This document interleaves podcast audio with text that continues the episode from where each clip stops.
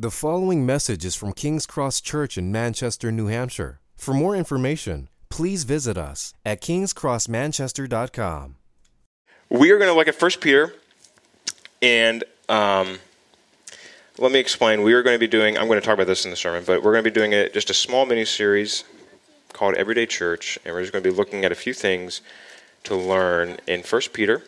So I'm going to read 1 Peter 1. I'm going to skip a few verses and we'll finish up just in the first beginning of chapter 2. So 1 Peter 1, verses 1 through 5, and then picking up at 13 to 1 Peter 2, verse 6. So let me read this for us. I'm going to pray, ask for God's help, and then we're going to look at this together. Is that cool? Peter, an apostle of Jesus Christ, to those who are elect exiles in the dispersion of Pontus, Galatia, Cappadocia, Asia, Bithynia, according to the foreknowledge of God the Father, in the sanctification of the Spirit, for obedience to Jesus Christ, and for sprinkling with his blood. May grace and peace be multiplied to you. Blessed be the God and Father of our Lord Jesus Christ. According to his great mercy, he has caused us to be born again to a living hope through the resurrection of Jesus Christ from the dead, to an inheritance that is imperishable, undefiled, and unfading, kept in heaven for you, who by God's power are being guarded through faith for salvation, ready to be revealed in the last time. In this, you rejoice. And down to verse 13.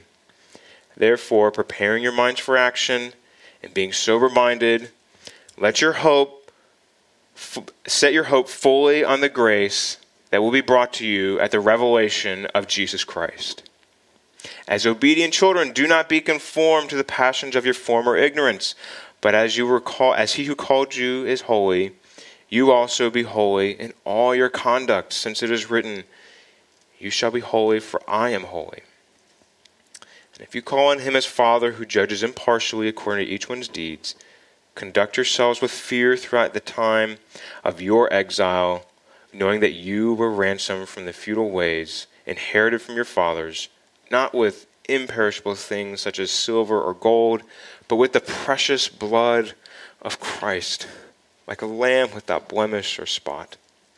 He was foreknown before the foundations of the world and was made manifest in the last times for the sake of you, who through him are believers in God, who raised him from the dead and gave him glory, so that your faith and hope are in God. Having purified your souls by your obedience to the truth for a sincere brotherly love, love one another earnestly from pure heart, since you have been born again, not of perishable seed, but of imperishable, through the living and abiding word of God for all flesh is like grass, and it in all its glory like the flower of grass. The grass withers and the flower falls, but the word of the Lord remains forever. And this word is the good news that was preached to you. So put away all malice and deceit and hypocrisy and envy and all slander. Like newborn infants, long for the pure spiritual milk, that, in, that by it you may grow up into salvation, if indeed you have trusted that the Lord is good. As you have as you come to him, a living stone rejected by men, but in the sight of God chosen and precious, you yourselves, like living stones, are being built up as a spiritual house, to be a holy priesthood, to offer spiritual sacrifices acceptable to God through Jesus Christ. For it stands in Scripture Behold, I am laying in Zion a stone, a corner stone, chosen and precious, and whoever believes in him will not be put to shame. Let's pray. Father, we thank you for your word. We thank you that you have saved us in Christ, and we thank you that you have revealed yourself in Jesus. And ask you would help us to love him more, to treasure him more, and to grow in him tonight through your word. In Jesus' name, amen.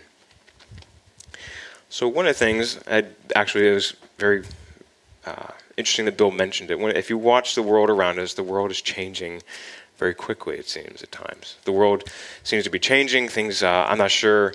I'm not the type of person that thinks, like, oh, there's the good old days when things were way better and things are really bad now. I just think the badness has shifted from one, you know, terrain to another. Um, but it just the world is changing, right? It seems like the world is changing, and at times we can kind of wonder where's our stability? How do we how do we be faithful as God's people? How, what does it mean to be called to be a disciple of Jesus or to love Jesus in these days? And it's helpful to remember that Jesus actually um, lived in uh, difficult days as well. the world was uh, not the way it should be, even when Jesus was walking around. And Jesus found a way to be faithful, to be loving, to be kind, and to be obedient to God. And Jesus found a way to build people around him um, amidst a very changing and difficult world, right? I mean, it was, you know, uh, they were oppressed by the Romans, and Jesus, uh, if you don't know, Jesus eventually got killed for being who he was. And so we are, we are following Jesus, who was raised from the dead, thankfully, and we live in a world much like his that is very different and changing.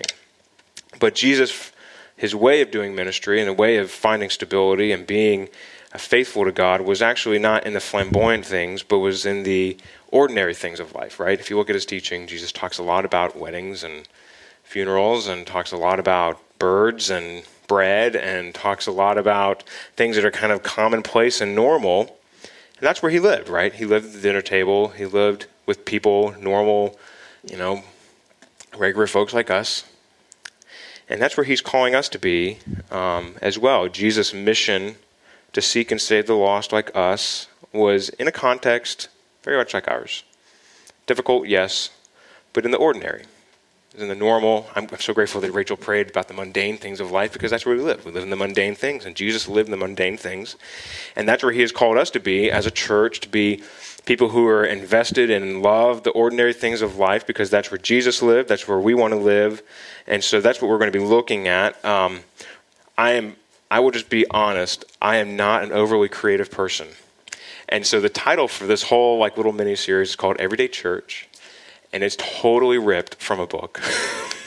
I'm not copying the content of the book for my sermons, thankfully, but it is totally ripped from the book, uh, Everyday Church by uh, Tim Chester and um, Steve Timmis. They're both English guys, so they, if they were talking right now, this would sound much more educated and a lot better. But um, Everyday Church is the, the topic of the book, and it's actually just a book on the book of First Peter. And they talk about how Jesus calls us to be people that are on mission in the everyday life of the world, everyday life of the church, everyday life of, you know, paying bills and hanging out with friends. And being on mission just means being intentional with our love for one another and for God. And so we're going to be just kind of picking up a few of their topics uh, that they pull out of First Peter. We're going to be looking at everyday, uh, everyday community, as we're going to be looking at tonight, everyday mission, and then everyday evangelism. Um, because we want to be people that are just, we want to be honest about who we are. We're ordinary folks, right? Nothing, nothing splendor about you. I mean, maybe you've got a hidden uh, secret superpower, uh, but we're all just ordinary folk who want to love the gospel and be invested in the lives that God has called us to. We want to be faithful. And so, one of the things we're going to look at tonight is just looking at the whole idea of community, right? One of the things about God's the people that God gathers together, they end up having to form a community. They end up living around each other, and that's what we find here. Uh, people, uh, Peter is writing a book to, or writing a letter to people that are in very difficult circumstances. Their world was changing just like ours, um, and that they were. He was writing a letter to people who were trying to be faithful disciples in a different context um, a difficult context like, like ours. And so Peter writes them this letter, and what he starts out by talking about here is their life together as a community of God's people. He is writing to people, he calls them exiles. Uh, you might call them refugees. You might call them immigrants. They are people that aren't from where they're at, but they are now God's people where they're at, and they're trying to be God's people with God's people where they're at. And so that's where that's the that's the connection between us and this letter is that they are people trying to love Jesus together in a community with Jesus. And so we want to ask what type of community are we supposed to be? What type of community are we called to be? What type of community would Jesus have us to be here at King's Cross and whatever your local church is? And I think what we're going to see here as we look at these verses together is that we are made to be a joyful community because we're called to something so much better in Christ. We're made to be a joyful community because we're called to to something so much better in Christ. And so we're going to be looking at, we're going to be looking at three things. We're going to be looking at three ways in which we're called to be this joyful community. We're going to be looking at, uh, the first thing we're going to look at is we're called to a new father, we're called to a new family, and we're called to a new life of love. So, um, are you guys cool sticking with me, looking at this? First Peter, looking at what does it mean to be made a joyful community because we're called to be to something so much better in Christ. So let's pick up. Um, we're going to be starting at the front of the letter here. We're going to pick up in verse 1. We're going to look at this first thing called to a new father. So, Peter, an apostle of Jesus Christ, to those who are elect exiles in Dispersia, skipping down to verse 2, according to the foreknowledge of God the Father, in the sanctification of the Spirit, for obedience to Jesus Christ, for the sprinkling with his blood. May grace and peace be multiplied to you. Now, now, verse 3, we're going to be introduced to the Father that he is calling us to be blessed by. Blessed be the God and Father of our Lord Jesus Christ. According to his great mercy, he has caused us to be born again to a living hope through the resurrection of Jesus Christ from the dead, to an inheritance that is imperishable, undefiled, unfading, kept in heaven for you, who by God's power are being guarded through faith for salvation ready to be revealed in the last time. So, if you're like me and you read this, seems a bit strange because here in verse 3 we have, Blessed be the God and Father of our Lord Jesus Christ. And then it goes on to list all these ways in which he's happy. And maybe it's just a cynic of me, but I'm like, is this a father who's happy because everything about me is bad? Like, I'm the type of person that's messed up. Uh, as he goes on to talk about in this letter, talks about how I am the type of person that is uh, pushed around by my passions. I'm ignorant. I am a sinner. Is God happy because I'm a horrible person? like, I look at this and I'm like, who is this Father? But Peter has this in mind. He is helping us know who is our Father. Because as Christians, we often forget at the heart of who, what we are, who we are called to know. And so he says, verse 3, this God, God, why is he happy? Why is he a happy Father? Why is he a happy God?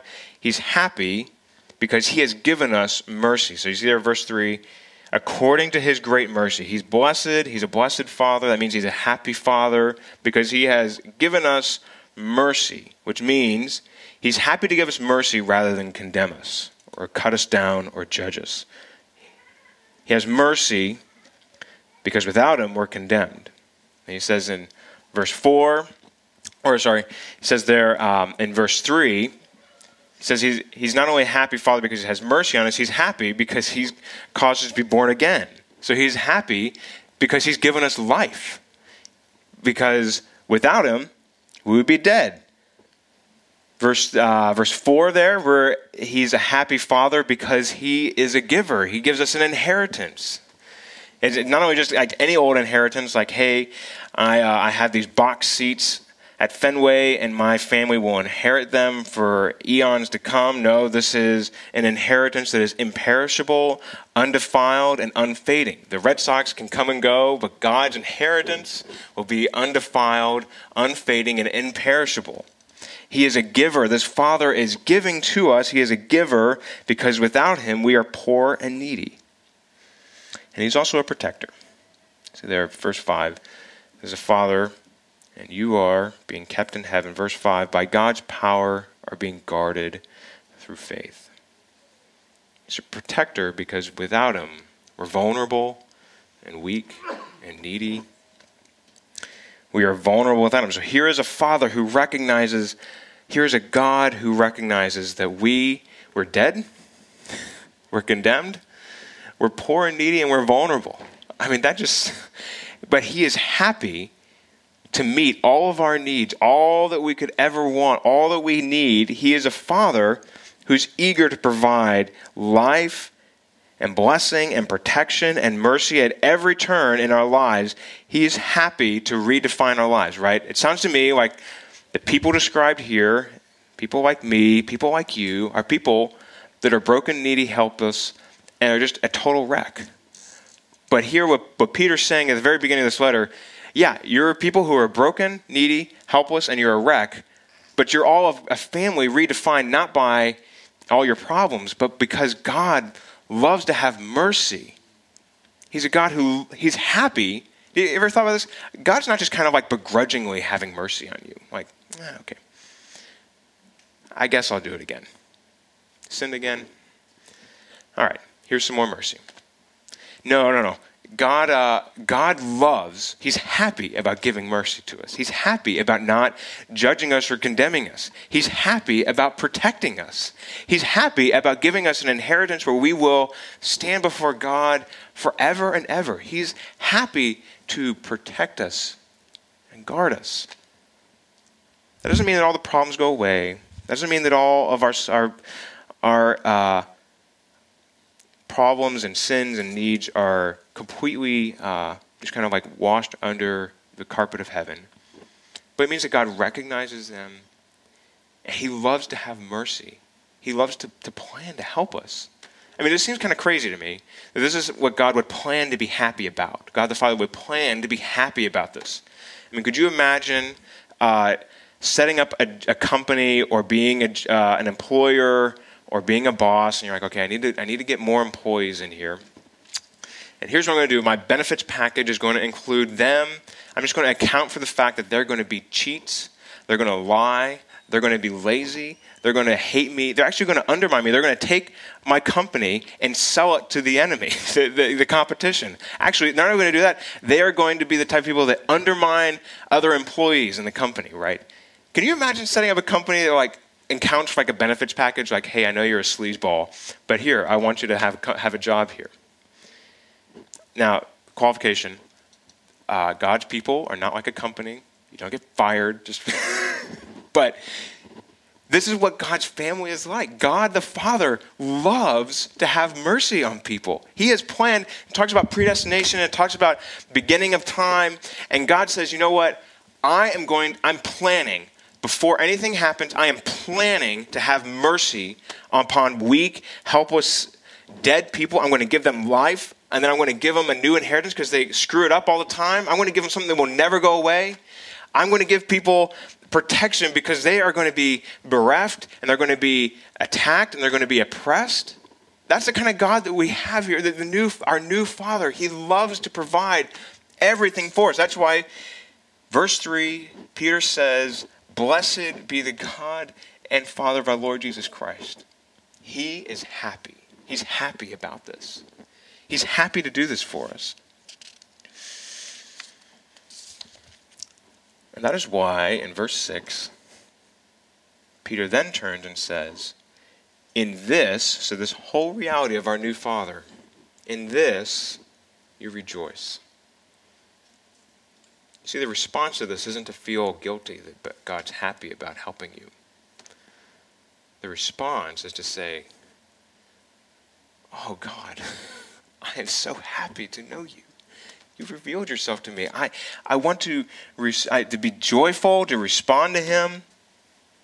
In our life together as a church, it means that the first thing that we look at as a local church or as a community of Christ people, we are not defined by what we do together, the programs that we're involved with, the ways we serve the community, the way we love each other, or let each other down or disappoint each other. We're not defined by those things.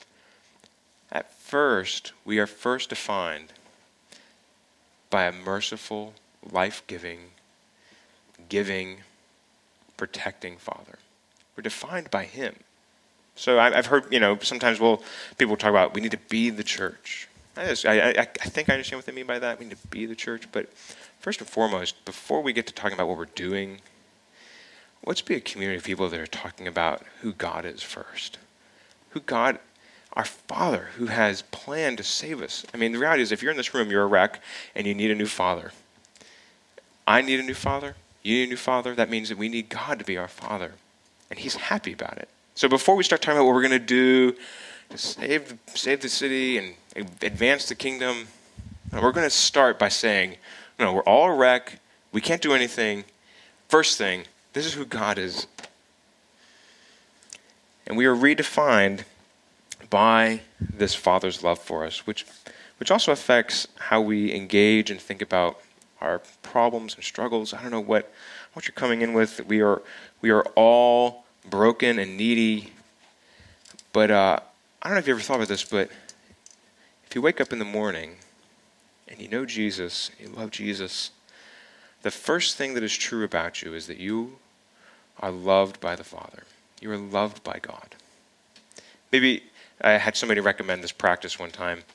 Take a sticky note and just write, loved by the Father, and just put it on your, your, your mirror in your bathroom. The first thing that you see in the morning is not all the ways I've failed, all the things that are going wrong, all the things that are uh, that I'm I'm reaping what I'm sowing, right?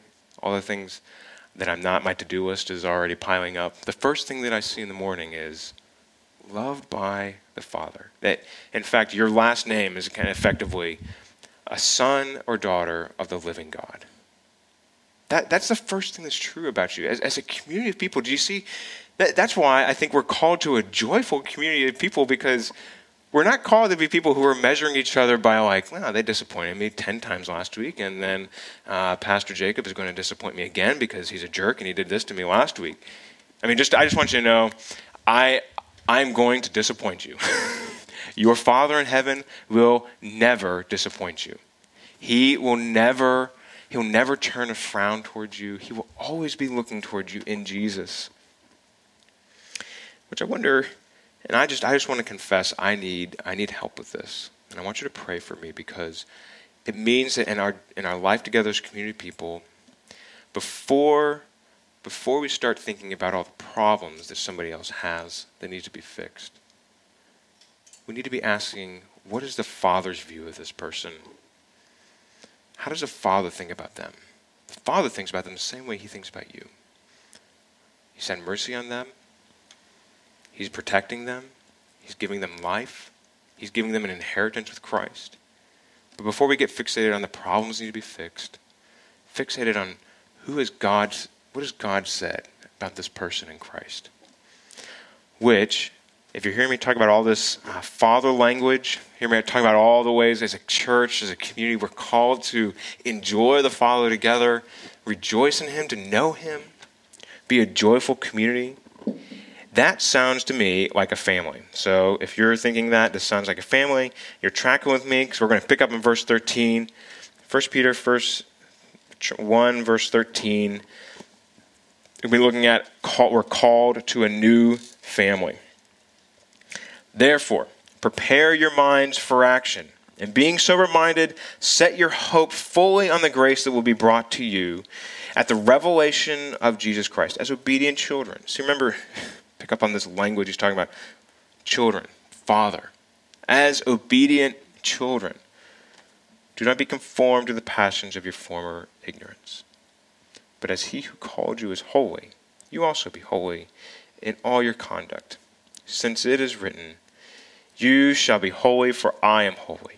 And if you call on him as Father, who judges impartially according to each one's deeds, conduct yourselves with fear throughout the time of your exile, knowing that you were ransomed from the futile ways inherited from your forefathers, not with perishable things such as silver or gold, but with the precious blood of Christ, like that of a lamb without blemish or spot. He was foreknown before the foundation of the world, but has been made known in the last times for the sake of you who through him are believers in God, who raised him from the dead and gave him glory, so that your faith and hope are in God.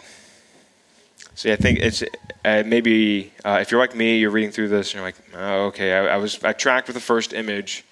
Second image, I get a little confused, and then the third image is kind of like, uh, Peter, come on, give me a break. You know, he's talking about your children and then your exiles and you've got forefathers, and you know he's going to talk about being a house later on, and somehow like blood and lambs get thrown in here. Uh, I, I get a little lost. So here's what he at the at the root at the core of what he's talking about. The main thing going on here is that God's family is a distinct people. We're called to be distinct, different, called to be different from the, the world around us, the culture around us, from who we were before. And he uses this weird word, you see it in the end of verse 17, and he uses it in verse 1 as well exile. You are through the time, throughout the time of your exile. So what's going on? What's going on with that word? Because that's like, it's like, what's an exile? Like, is that just for them?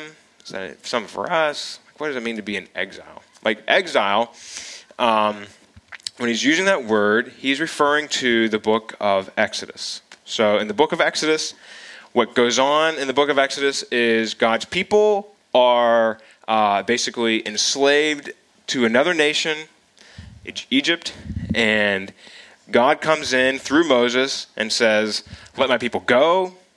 So God goes in, sends Moses in, Hey, let my people go. Like there's a big kind of like conflict between them. You think Hillary and Trump are bad. What happens between Moses and Pharaoh is like, you know, like, I mean, they got like magicians going at it, you know, like there's like magic and stuff going on. but they go after each other. God wins, leads his people out. They walk through the Red Sea, and uh, God is then leading them towards the promised land. And so they no longer have a home. They're going towards their home, but they've left their oppression. They're going towards their new home, and they're in the in between, right? Uh, that is what the Exodus account is. Actually, just as a little plug, we're going to be going through the book of Exodus starting in January. So, looking forward to doing that together, seeing the gospel in the book of Exodus. But that is the story, that's kind of the framework going on for what he means when he says exile. When, you're, when he says you are in exile, he's not just saying you've got your passport on you. He is looking at these people and saying, You are being taken out of where you were, and you're going towards where you will be, but you're in the in between. You live in the in between, and God is right there with you. But then he throws on these other images. Talks about blood of a lamb. What does he mean there? So, in the Exodus story, what happens is remember there was this uh, I don't know, might call it like a shootout between God and Pharaoh. God wins, always. But what happens is that a lamb's blood must be put over the door of the people of God as God's judgment passes through Egypt. The blood of the lamb is what protects them to be protected from God's judgment. And they walk out. Now they're on Exodus. And God leads them up to the mountain where He gives them the Ten Commandments. Gives them, this is how I want you to live. This is the God of who I am. This is who, this is who I'm revealing myself to be. And then after they've gotten, they've gotten the Ten Commandments, Moses kills another animal and he sprinkles blood on them. Now, the purpose of all of that is to say we are changed by the sacrifice of life. A life must be laid down to save us. A life must be laid down to lead us out of darkness, to lead us out of sin, to lead us out of oppression. A life must then be laid down to give us God's presence and God's word, to know God and to obey God. Right? Blood must be shed, and what he is pointing to is that in verse 19, with the precious blood of Christ, like a lamb without spot or blemish, you are now clean. You are now accepted. You are now in God's family. So the picture is that you are saved from darkness and oppression and judgment by Christ's blood, and you are led into the protection and family of God because of Christ's life. Is that you tracking with me? Is that making sense? We can respond. This is okay. Cool. So we are led and we are saved by the Lamb which means that we are in the family of God, being shaped by God's Spirit, changed by Him, led to be like Christ, led to obey. So he says there, verse 16, You shall be holy, for I am holy. We are to be increasingly like Christ because we've been led out of sin. Because you see, here, here is the rub we only we only become a part of God's family when Christ has when Christ is received as having died for our sin. This is verse 14. Do not be conformed to the passions of your former ignorance. Verse 18 Knowing you were ransomed from the futile ways that you inherited from your father. Without Christ, sin will destroy us. Our sins, our passions, our addictions, our neurotic behavior, our obsessions, they will destroy us without Christ. Everything, everything must come from Christ. We must have Christ Himself to save us, to uphold us, to save us, to protect us, to give us God's mercy. That's the defining mark of people of the family of God is that they're saved from sin and now they're walking in holiness together, walking to be more and more like Jesus. That's why we talk a lot about loving Jesus together. We become more like God when we love Jesus. It's not just kind of like grunt out your holiness. We look to Jesus and we get more of Him and we become more like Him.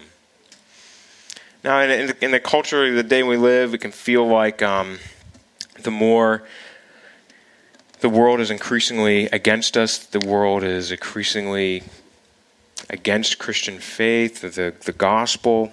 And that can lead us to feel like, um, make us feel a bit kind of like us versus them, right? Like, here we are, we're God's people, but they're the people with all the problems. They're the people who are against us. But the reality is that we're no different. That we have to guard ourselves from this image. And that's why I think it's helpful that Peter uses this exile language because the exiles of the Old Testament, they are all called to bless the people around them. They're all called to bless the nations where they live. God saved them to be holy, not to be distinct and kind of like other than, like, we're better than you guys. They were actually called to be a, a light to the nations, to go out and to, to share who God was with people, with the other nations around them. They were called to go and tell them about God, but they were also called to go and bless the nations around them. Help them with their projects. How can we help you do these things better? How can we build a better city? How can we do life together? How can we be involved in the same projects together? Because God loves to bless, right? That's the whole. That's, that's what we were just looking at. God the Father, He loves to bless. Now His children, their holiness is not distinct from, other than separate from, kind of like you know, like Amish. I don't know if you're. Have you ever been to Pennsylvania? Yes. Yeah. So I lived in Pennsylvania for a few years. I love the Amish. Lord bless them. Yeah, yeah. Bless the Amish. I love, but we can't live like that. I, you know, I, I love their crafts and food, but we can't live like that. That's not what we're called to be. You're not like a, a Christian compound. We're called to live on the block, to know the people around us, to live and share Christ with them. But it also means that we'll be distinct. It means we will be distinct as a church in how we do things, distinct as a people of God, and the reality is, I think, one ways, one of the ways in which we are tempted as a church, or not so necessarily us personally, but broadly, Christians are tempted to um, be like the culture around us. We, we, try, we try to entertain people with the gospel, try to entertain with the Bible, try to entertain with Jesus. And yes, we love fun here. We don't take ourselves really seriously. We love Jesus. We want to love Jesus together, and we want to do that in just like the ordinary ways of life. But we can't, we cannot compete with entertainment. So Steve Timmis and um, Steve Timmis and I forgot his name, Tim Chester. They say this in their book. We cannot compete with entertainment. Our missional cutting edge, so that's the, the cutting edge of our intentional love, is not events that are like the culture, but a life and message that are unlike the culture. The context for gospel centered community and mission is not events, but ordinary everyday life. We are called to be loving people around us, be invested in their lives, know what's going on. Do you know the names of your neighbors? Do you know the names of what's going on? Have you invited them over to sit around your table to get to know Jesus, get to know them, share life together with them? We're not going to be a church that's defined by one hyped up event after another we are going to be very ordinary, very plain people who love to eat really good food together and hang out. Because that's what Jesus did. That's the type of family culture that we're, that we're building here, where people are a life together. Yes, we're going to be different, but we're going to be different in ways that, that matter, right? We're going to be inviting. I want us to be inviting. So, just as a family invites other people in, are you inviting your neighbors and friends and people who don't know Jesus around you, inviting them into your home, spending time with them. The family of God is defined, our Father is an inviting God, right? We just looked at our Father who invites us into his eternal grace, his, covenant, his love, his joy. He's inviting. He doesn't have to do that. Like God never needed you or me. But he invites us in. And the family of God now invites people in. That's why we do all these meals together. It's also why we have these small groups. So, I mean, if you are involved with a small group, I'm sure you've experienced this. If you're not involved with a small group, seriously, these are open to anybody. You don't have to be a Christian to be involved. Just come and hang out. But we, we love just to hang out. And this is why. Because we're a family defined by love for each other. We want to grow together to be more like Jesus. We want to grow to, to love the gospel more. We want to grow to love Jesus more. We want to grow to love each other more. So that's why we have small groups. It's not like some like great strategy. It's real simple. We just want to be a family together. Small groups are where we do that. So if you're not involved with a small group, I'd encourage you to be involved with one if you can. If you'd like to be involved with one, there's uh, info in the bulletin. I'd love to talk to you about that if you want to be involved. So here we are. We're looking at. Is everybody sticking with me? Is it getting too hot in here for everybody? No? Okay. Just want to make sure we're all tracking. I, I just feel like I'm talking too long. I'm sorry. Looking at 1 Peter here, we're going to pick up then in verse 22. So we are called to a new father, we're called to a new family, and here we are going to pick up verse 22. We're called to a new life of love. It's God has made us to be a joyful community because we're called to something so much better in Christ. Let's look at verse 22 called to a new life of love. So, verse 22 having purified your souls by your obedience to the truth for a sincere brotherly love, love one another earnestly from a pure heart, since you have been born again, not of perishable seed, but of imperishable, through the living and abiding Word of God. For all flesh is like grass, and all its glory like the flower of grass. Grass withers, the flower falls but the word of the Lord remains forever. And this word is the good news that was preached to you. So put away all malice and all deceit and all hypocrisy and envy and all slander. Like newborn infants, long for the pure spiritual milk, that by it you may grow up into salvation, if indeed you have tasted that the Lord is good. As you come to him, a living stone, rejected by men, but in the sight of God chosen and precious. You yourselves, like living stones, are being built up as a spiritual house to be a holy priesthood, to offer spiritual sacrifices acceptable to God through Jesus Christ. For it stands in Scripture Behold, I am laying as, as in Zion a stone, a cornerstone chosen and precious, and whoever believes in him will not be put to shame.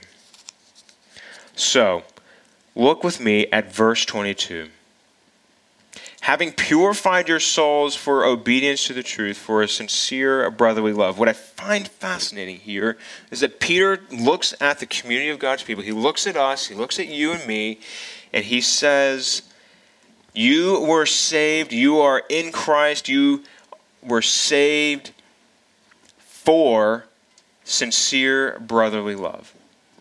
The point is not that you were saved and maybe you'll have sincere brotherly love. You were saved, and a part of being in Christ is that you love other people. Specifically, you love other Christians. And it's not just kind of like a general love, it's specific, committed love. From the book, Everyday Church, we cannot, oh, see, sorry, wrong quote. Brotherly love is not a byproduct of purification by obedience to truth, it is its purpose. We have been born again for brotherly love. The Christian community is not a happy byproduct of our salvation for a convenient help to individual Christians. We have been saved to be God's holy people, to be Christ's bride, to be a new family. This is why being a part of a local church is a big deal. This is why being a part of a, a body of God's people is important because it is a part of what it means to be a Christian. To love Jesus is to love Jesus people. To know Jesus is to know and love Jesus people. It's not just kind of like, hey, maybe I'll be a part of a church someday, or maybe I'll be involved when it's convenient. To be a Christian is to be a part of a local church. That's, that's why he says, for a sincere brotherly love. We don't just kind of get around Christians and kind of like individually do our own thing. Something we have to keep in mind when we talk about New Hampshire, live free or die. We are the individual libertarian state of the entire country. We love our individual freedoms. But when you become a Christian, you are by your DNA in the very encoding of what it means to be a believer in Christ. You are called to love other people, specifically to love God's people together. And the way we know that, the way we know that is because then in chapter 2, verse 1, so put away all malice and all deceit and hypocrisy and envy and all slander. That can only the only proof in the pudding for your genuine love is a long standing intentional investment with other people, right? I only know that you and I are growing together and putting away malice and deceit and hypocrisy and envy and all slander when we do it together over a long period of time and committed, a committed local church relationship. That's why it is a part of the very DNA of what it means to be a Christian. To love one another instead of deceit and hypocrisy, instead of malice we are called to love instead of hypocrisy, true and careful love for each other. Right? A sincere love talks about purifying yourselves for obedience out of a sincere brotherly love. Talks about there in verse 2, 2 verse 1. Literally, it's an unhypocritical love. We are called to live out this life of love together. And it, it takes work, it takes time, it takes being intentional. If you, if you haven't been around me long enough, you will come to find out I will put your love for me to the test. I'm going to be difficult at times. I may be strong headed. I might be a bit proud. Um, I, I will always, I will always struggle to be perfect like Christ, which means that you will always struggle to love me. But that's the life of Christ together in us because we have been forgiven of our sins. We have been forgiven of our boneheadedness, our sin, all of our addictions and problems, so that we can look toward each other and love each other. You, Jacob, my friend, are a fool. But God loves you, so I'm going to stick with you. You guys, I love you. I'm going to stick with you, but only because Jesus sticks with you. It is, it is a life of love that's defined by Jesus right at the middle between us rather than any sort of agenda for each other, right? I, if I've got an agenda for you, that means I'm not, I, am not really uh, genuinely loving you. But love has to work. That's, the, that's the, the point of what he's saying here. This new life of love, it works, which is why I think Peter goes on to say, we're living stones being built for a house. This is where God lives. When we gather together, this is a picture. If you want to know who is God, where does He live, everybody in this room, this is a picture of what God's like. He, who He is. He's revealed Himself to be, that He loves us. This is who God is revealing Himself to be. Because we are a house. There's stones being put together. I'm, I'm not a I'm not a mason. I don't build houses. I'm not like the most handy man. But it takes time, it takes effort, it takes work. You have to cut things at the right angle, you have to put things just so. Sometimes you have to kind of reorient and put them in. But the image is that we are God's new house, his new temple. God here, King's Cross Church, little old New Hampshire, on the globe spinning around the sun. God, God is here. That's why we're called to a new, a new life of love together. Sometimes it seems a bit odd, this intentional love that we have. Um, it just catches people off guard when you're just a loving person to them. Loving person because of Jesus. I was uh, once I was hanging out with a friend of mine, getting to know her. Uh, she was in a sober house, so kind of helping her kind of come out of uh, this sober house process. And just talking with her, and she was just like, "You're just you're just good people." I'm like, "What are you talking about? I'm just a guy that's just a big old mess that Jesus has loved, and now I'm here sitting next to you because Jesus loves you." That, that's the type of love, the life of love is love that's intentionally, we, we bear with other people, we bear with their broken and weird problems, because God has dealt with our broken and weird problems too. We are right next to each other because we are just like them. And the reality is, if you are a Christian, God's mission is being realized because you see there, verse 25, and this word is the good news that was preached to you. You're only a Christian because God first pursued you, because God was on mission to pursue you. And so when you, when we talk about being, quote, on mission, which means just intentionally loving other people around us, it's because God was first intentionally loving us. And now we're just extending what God's doing. We're just joining what God's doing in His mission. It also means that we love other people without an agenda. We accept and embrace other people where they're at come in to love where they are, whatever the problems are, whatever the struggles are. Because we we have at our disposal this one who was crucified for us. Crucified that we, because of our own agendas, were separated from God. He brought us near because he was rejected. And the reality is that we will, no matter what, whether the culture is friendly towards Christians or not, doesn't matter. At any point, we will be rejected because of Christ. We will be rejected because we're perceived to be bigots, rejected because we're perceived, I think, falsely to be angry, mean people. I don't think we're angry or mean, but whatever, but we will be rejected for our love because we love Jesus and we want to be a distinct people, and so holiness will be rejected at some point. But when we are rejected, we are being rejected just like Jesus. Jesus was rejected. But when we're rejected, just look over chapter 1, verse 1 with me.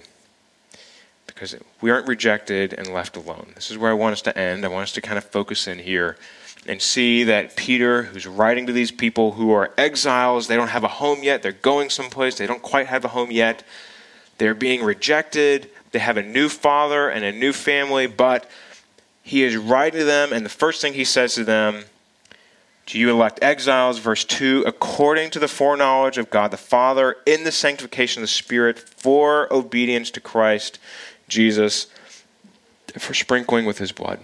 Here you have the people of God, they are resting in the fellowship, the friendship, the love, the joy of God Himself, the triune God. You have Father, Son, and Spirit as the grounding and foundation of their community, of this community of God's people here. The only grounding, the roots that we stand, that grow out of, the, the ground that we stand on, the joy that we experience together only exists because God Himself is a fellowship of Father, Son, and Holy Spirit, and we rest in His fellowship. We rest in His friendship. We rest in His joyful community. Our community is joyful because we are saved to rest in a joyful, triune God who is infinitely joyful and has joyfully saved us.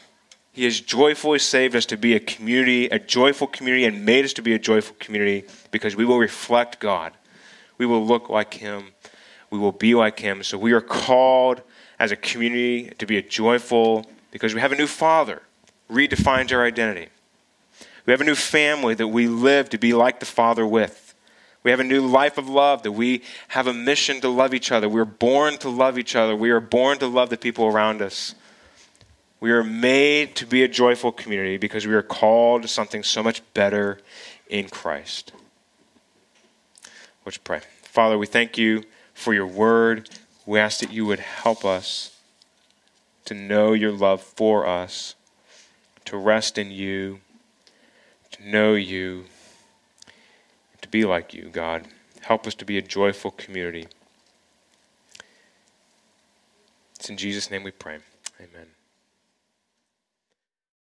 Thank you for listening to this message from King's Cross Church in Manchester, New Hampshire. Please feel free to share or distribute this content, but do not charge for it or alter the content in any way without permission. King's Cross Church exists to treasure, proclaim, and grow in the gospel of Jesus Christ. To find out more about King's Cross Church, please visit us at kingscrossmanchester.com.